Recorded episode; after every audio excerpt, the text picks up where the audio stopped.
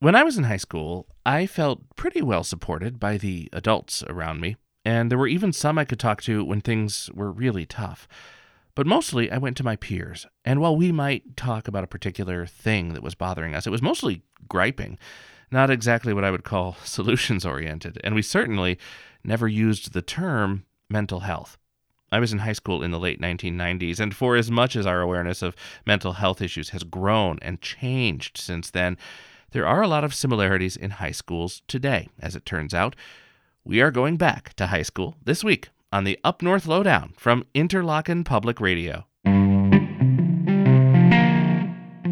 I'm Ed Ronco. We'll hear about a survey of students across the Grand Traverse region and what it tells us about youth mental health. But first, just a moment with Michigan's presidential primary and an effort by left leaning voters to send a message to incumbent President Joe Biden. You've probably heard about the effort to vote uncommitted in the Michigan Democratic primary. A lot of those stories have come out of Dearborn, the suburb of Detroit that has the largest percentage of Muslim and Arab Americans of any U.S. city. That group largely supported Biden in 2020, but their support for the president soured when he failed to temper Israel's bombing campaign and ground invasion in Gaza after the October 7th Hamas attack. So, they coordinated a protest, voting uncommitted instead of for President Biden in Michigan's Democratic primary this week. The message made its way up north, where about 10% of Democratic voters in the counties around Grand Traverse Bay marked uncommitted on their ballots. That includes nearly 900 people in Grand Traverse County. Altogether, more than 100,000 Michiganders marked the uncommitted bubble, and their hope was that President Joe Biden's campaign would take notice. I would find it incredibly arrogant if they didn't. That's the voice of Christian Gagan. He's with a group called TC Solidarity, which holds weekly demonstrations in downtown Traverse City against the Biden administration's Gaza policy.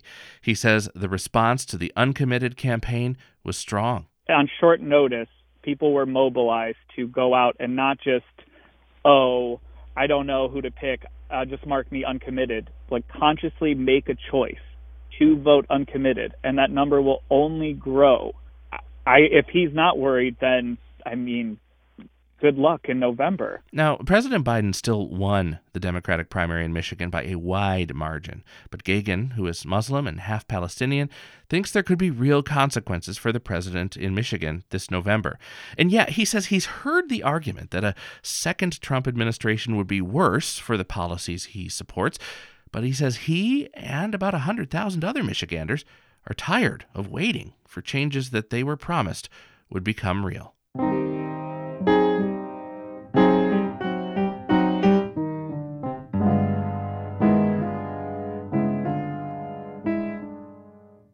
Most high school students are reluctant to ask for help at school if they feel sad or anxious. That was one finding of a survey taken last year of students across the Grand Traverse region. Fewer than one in five kids said they would be comfortable asking a school counselor for help. Ellen Grams is part of the Youth Wellness Initiative here in northern Michigan, which did this survey. She goes to Traverse City Central High School and wants to understand the disconnect. In this excerpt from our podcast series called Reframe of Mind, Grams sat down with a counselor from her school, Sarah Dennis Parker, and with an assistant principal, Ben Berger. There's things in high school that are exactly the same as like when your parents went and like the stereotypes of what the office represents or what talking to an adult one-on-one represents. So we're really fighting that.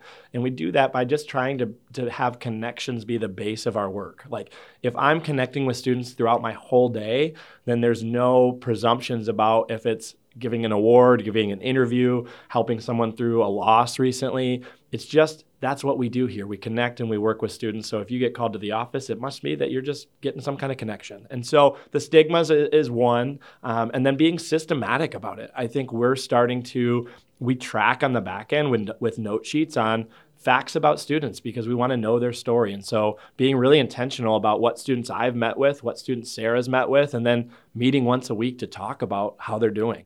Have there been any efforts to help reduce discomfort among students? Mm-hmm. About three years ago, at that time, we had a student services center kind of out of the way, uh, more towards our library area, and we were all housed in one area. And to collaboratively work together as a counseling and social work staff, that was phenomenal. But we weren't as accessible to students. And so, what our administration decided to do about three years ago is to break that up and move us into they did some reconstruction and my office is now right on a pretty heavily trafficked hallway.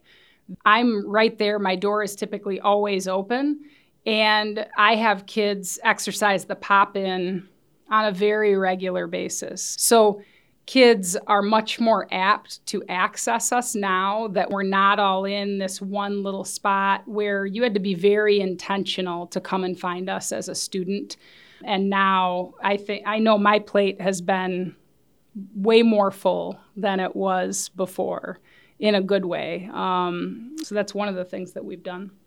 In the free response section of our survey, students described wishing school counseling services were more accessible and welcoming. I read through every single free response answer, and I was really taken aback by how negative the free response answers were. And you know that's students who have an experience are more inclined to put that than like people who are like oh, everything's fine, they're gonna skip past it. But um, the things people said about teachers and counselors not being like I hate them, but being like they don't support me, I can't talk to them, they're gonna tell me like all this stuff. Mm. Um, those kind of responses that I've seen and I've witnessed from like personally interacting being like oh have you gone to a counselor at school? Have you reached out? They're like i don't want to do that. Um, do you have thoughts on how counseling could be made more accessible? I think sarah did a great job of talking about the proximity and literally just being present and being a more present figure in your life. I think that the second is is i don't want to talk to anyone i don't know either. And so i think that schools in the region should have a proactive approach to really build authentic relationships because like I don't know, Alan, you're really good at like your peers are really good at seeing if like I'm just like sleepwalking through talking to you or if I genuinely care about what you're talking about. And so some of that I think is like do staff really give off the impression like do students walk away from an interaction with staff thinking wow, that he really cares about me or like he knows stuff about me. And if they don't, then of course they're not going to want to talk to you. So I think uh, some of it might be um, reprioritizing what's on teachers and counselors' plates. So there is cognitive energy and desire for that because I would guarantee that every teacher and, and counselor that interviewed for a job believes that they want to help kids. There might just be stuff clogging their plate. So I think that if buildings are really dead set on this um, services being more available and students wanting them more, then they need to do a better job of prioritizing that for their for their staff and clearing the plates of the other stuff that's not as important. When students do seek help, how often is it successful, and how would you determine whether or not you've had a successful interaction with a student? I'll just go with a recent example here. Uh, I determined success by a return visit. And so I had a student I was working with that uh, Miss Flaherty, my assistant, tipped me off on like, hey, there's some change at home. Let's let's let's just have a formal touch base, see how it's going. And when we do those, you want to have a certain amount of tact. That's not just like, hey, I heard home life sucks right now. Um, and so it's a, it's a really tactful touch in where you're just getting to know the kid or, or, or ask how things are going. And he was really closed off to start, and then went about his day the next day he came back and talked for about a half an hour. He wasn't on my calendar or anything. So I think that for me was success because not because his problems were fixed, not because uh, I did anything magical, just because I could sense that there was a, re- a thread of a relationship forming. And that has been a hook that has allowed me in to support this student through some troubling times at home. And so that's, I, in that case, I would say a return visit. If kids feel like they're being listened to and there is that respect. I can ask some more probing questions. It's not going to take real long to help them get to an answer that works for them and it's it's their aha moment. That last voice there was Sarah Dennis Parker, a counselor at Traverse City Central High School. She and Assistant Principal Ben Berger were talking with Ellen Grams, one of the hosts of the youth podcast Reframe of Mind. Support for this project came from the Grand Traverse Regional Community Foundation, and you can find the entire podcast series on our website, iprnews.org. The Up North Lowdown. We'll be right back.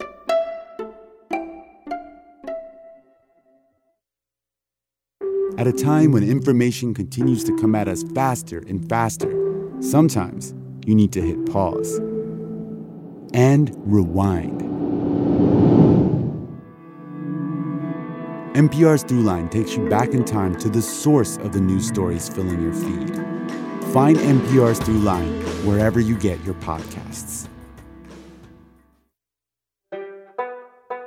In the mid 1900s, a man moves to the Straits of Mackinac to escape the hustle and bustle.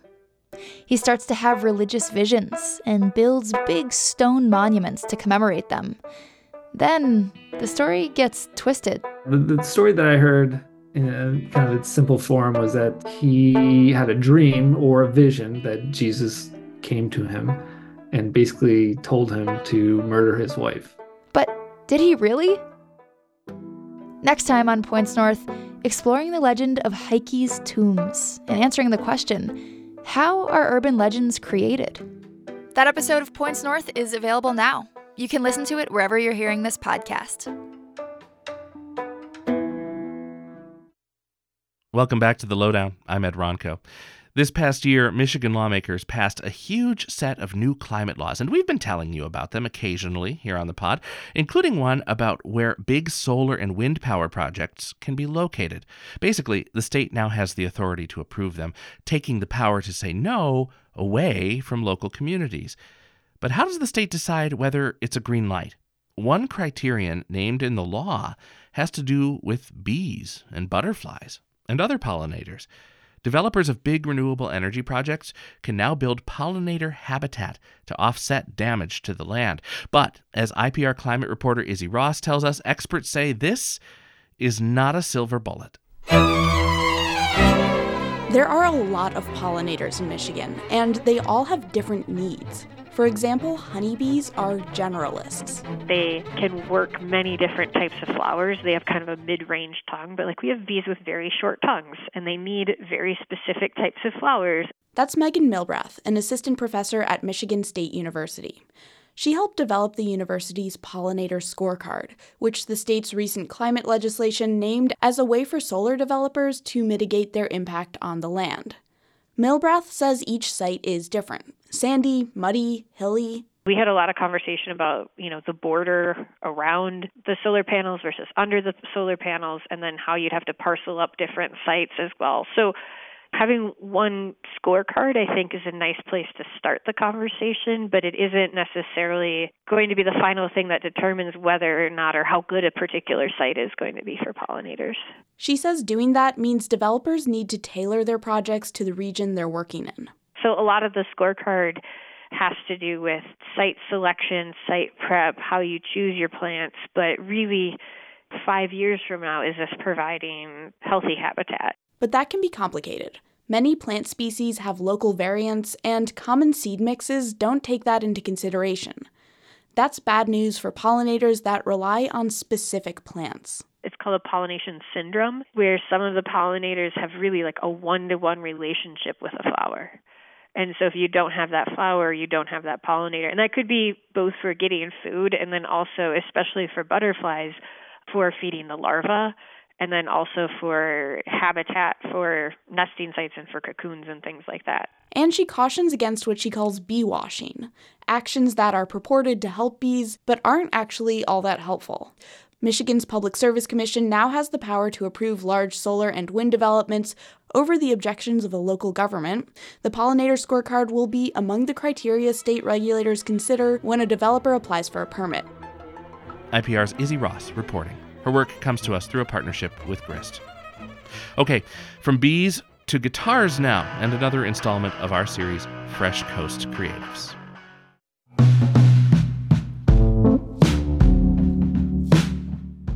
This is Fresh Coast Creatives from IPR, a series about artists and inspiration in northern Michigan. Each week, we'll go into the studio or creative space of a local artist and talk with them about what makes them tick. I'm Max Howard. This week, we're backstage at the Garden Theater in Frankfort with Tim Jones, a man of many hats. Tim works for the nonprofit restoring the space to its former glory. They recently put in a new curtain. This used to just be like a, a hand crank pull. There's and if you had, I mean, it still is like a work in progress. Yeah. You just put this bathroom in here. It's a mix is of like, old and, and new. Yeah. Tim's performed on this stage a number of times, but before living in Frankfort, Tim was writing songs in the studios of country artists in Nashville. A big drive used to be like, I want to be in the Songwriters Hall of Fame. But that's not so much his dream anymore.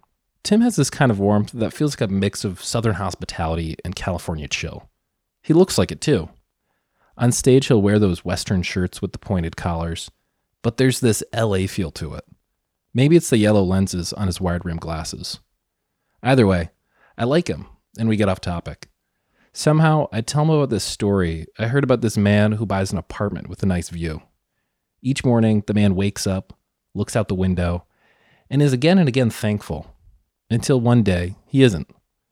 He doesn't see the beautiful view for a while, but eventually, he learns to see it again. Tim's story is kind of like this.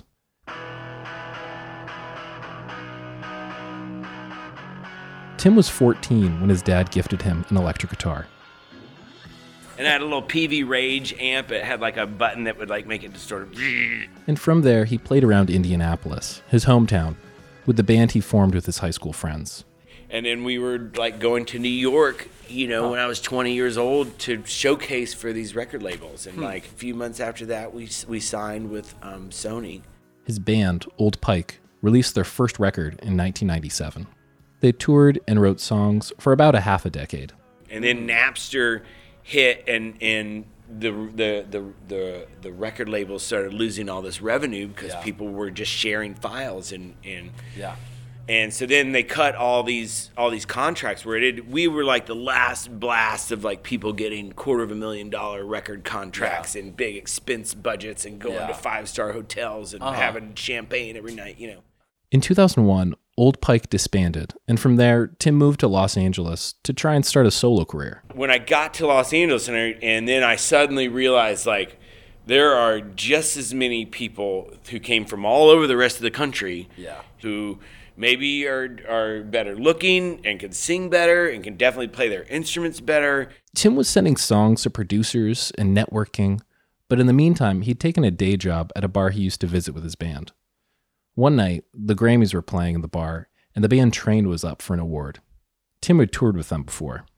That was like a low point because I was like, "Oh my god, they're like winning a Grammy." We were I was just on tour with them. Now here I am carrying like buckets of ice on each mm-hmm. arm. A few years later, Tim joined another band, which made him move from LA to Nashville. He was touring and eventually found himself writing for other artists. Tim was writing songs and playing music he was proud of, but he'd been doing it for a long time. I've been creating and feeling this pressure to create. Even when I did enjoy it, it was, I was just like, "Arr." it was like a, you just a, like a hamster on a wheel. It's like I mm-hmm. gotta play the show. I gotta play the show. This show's gonna pay me this much. This show's gonna pay me this mm-hmm. much. When COVID hit, Tim and his wife Katie were able to hit pause. They started looking around, seeing what jobs were out there. When Katie found a job opportunity, executive director at the Garden Theater. We had this opportunity to move up here and for Katie to run the Garden Theater. And, you know, there's part of me that was like, oh, I'd had my whole life planned around writing songs in Nashville and playing on the Grand Ole Opry. And At first, Tim wasn't so sure about the move. And we drove up and I and drove through like Bear Lake for the first time that I'd never driven through. And I was like, oh my God, this is like where we're going to live now.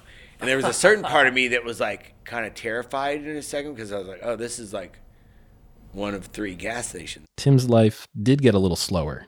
I had mm-hmm. no gigs and I had no shows. I had no songwriting appointments. Which probably was kind of scary at first. It was scary, but I had never been happier in my Really? life. There's a group of friends Tim gets together with every summer at the Watervale Inn, near Herring Lake, which is where Tim and Katie got married. and they just sit around and, and play music. And somebody's like, "When's the last time you just got together and played music for fun?" And I and I couldn't remember. So it was like after living in Music City, USA, I had literally stopped playing music for the reason that I started playing music, which was pure joy and fun and playing with your friends. Nowadays, Tim can be found playing music at the Alluvion or Lake Ann Brewing, and even at the Garden Theater. But for Tim, it feels different. I feel like that art and um, magic and connectivity is more easy for me to see and feel and understand in northern Michigan. For Interlochen Public Radio, I'm Max Howard. Support for Fresh Coast Creatives comes from the Northwest Michigan Arts and Culture Network through an award from the Michigan Arts and Culture Council, connecting arts, culture, and our creative communities. Time to find out what else is news here in northern Michigan. Dozens of people voiced opposition this week to funding for a copper mine in the Upper Peninsula. The state is considering a $50 million grant for the proposed project called Copperwood. Critics have a number of concerns, including the risk of water pollution and threats to tourism. Proponents say it would bring a lot of investment to a struggling rural economy and provide domestic copper to renewable energy infrastructure in Michigan and beyond. A Gaylord business has been slapped with a $750,000 fine from the federal government.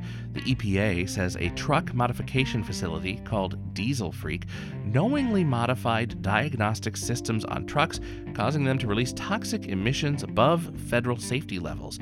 WCMU reports that the company owner admitted around 70% of the business involved deleting controls on emissions. This past week here in Interlochen, it hit 72 degrees on Tuesday, was 20 something and snowy on Wednesday, and this weekend the thermometer is climbing back into the 60s. A wild ride for all of us, but especially fruit growers. One cherry grower in northern Michigan told IPR that warm days followed by moisture and freezing temperatures can be really bad news for her crop. Farmer Cheryl Kobernick says she won't know if the cherries suffered until spring, but she's reporting the weather whiplash to her crop insurer just in case. And that's it for us this week. We had contributions from Ellie Katz, Ellen Grams, Juliet Heinley, Peter Payette, and Max Howard. Music is by Blue Dot Sessions, and the Fresh Coast Creatives theme comes from Sveinborg Kardib. Our producer is Max Copeland. I'm Ed Ronco. Sometimes, when a reporter goes out to record a story, they end up being led in directions they never expected. IPR's Ellie Katz found that out recently when she went to talk to a fisheries biologist for an upcoming episode of our Points North podcast. I'll let her explain the rest. Yeah, so we are finishing up the interview. I was putting away all my all my gear, and then he just says, "Should we end with a song?" And he walks over to where there's a bunch of fisheries research equipment hanging, you know, like wetsuits and life vests, and some boats were hanging up on the wall. And out of this big gaggle of things, he just pulls out a guitar and he starts tuning it. He walks back over to me and uh, he sings this song. This one has been down here in the workshop a bit. It might take a second. To... So we leave you this week with fisheries biologist Jason Smith on the guitar.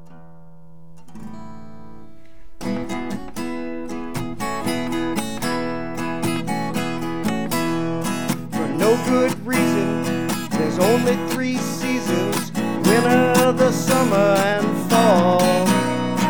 Spring's but a day, come late in May, between the cedars and the last snowfall. There's more white-tailed deer than people up here. Morels so quite hard to find. Black flies in the air, some in my hair. You crossed over the line. You know you crossed over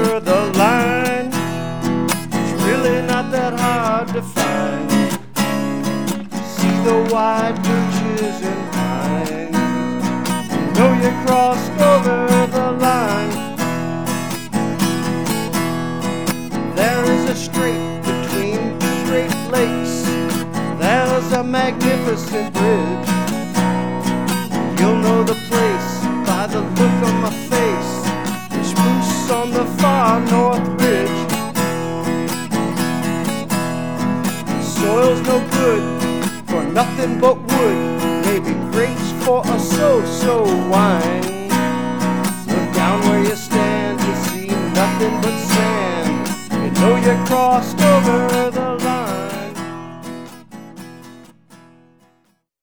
Thanks for listening. Have a great week. Games have a swing to them, you know, systems have a life, but the music just perseveres. Dr. Matthew Thompson is a music professor, pianist, and authority on video game music. On this program, he'll guide us through the soundtrack to Final Fantasy VII Remake, comparing the ambitious 2020 score with the iconic 1997 original. It's music from Final Fantasy VII Remake, this week on Gameplay.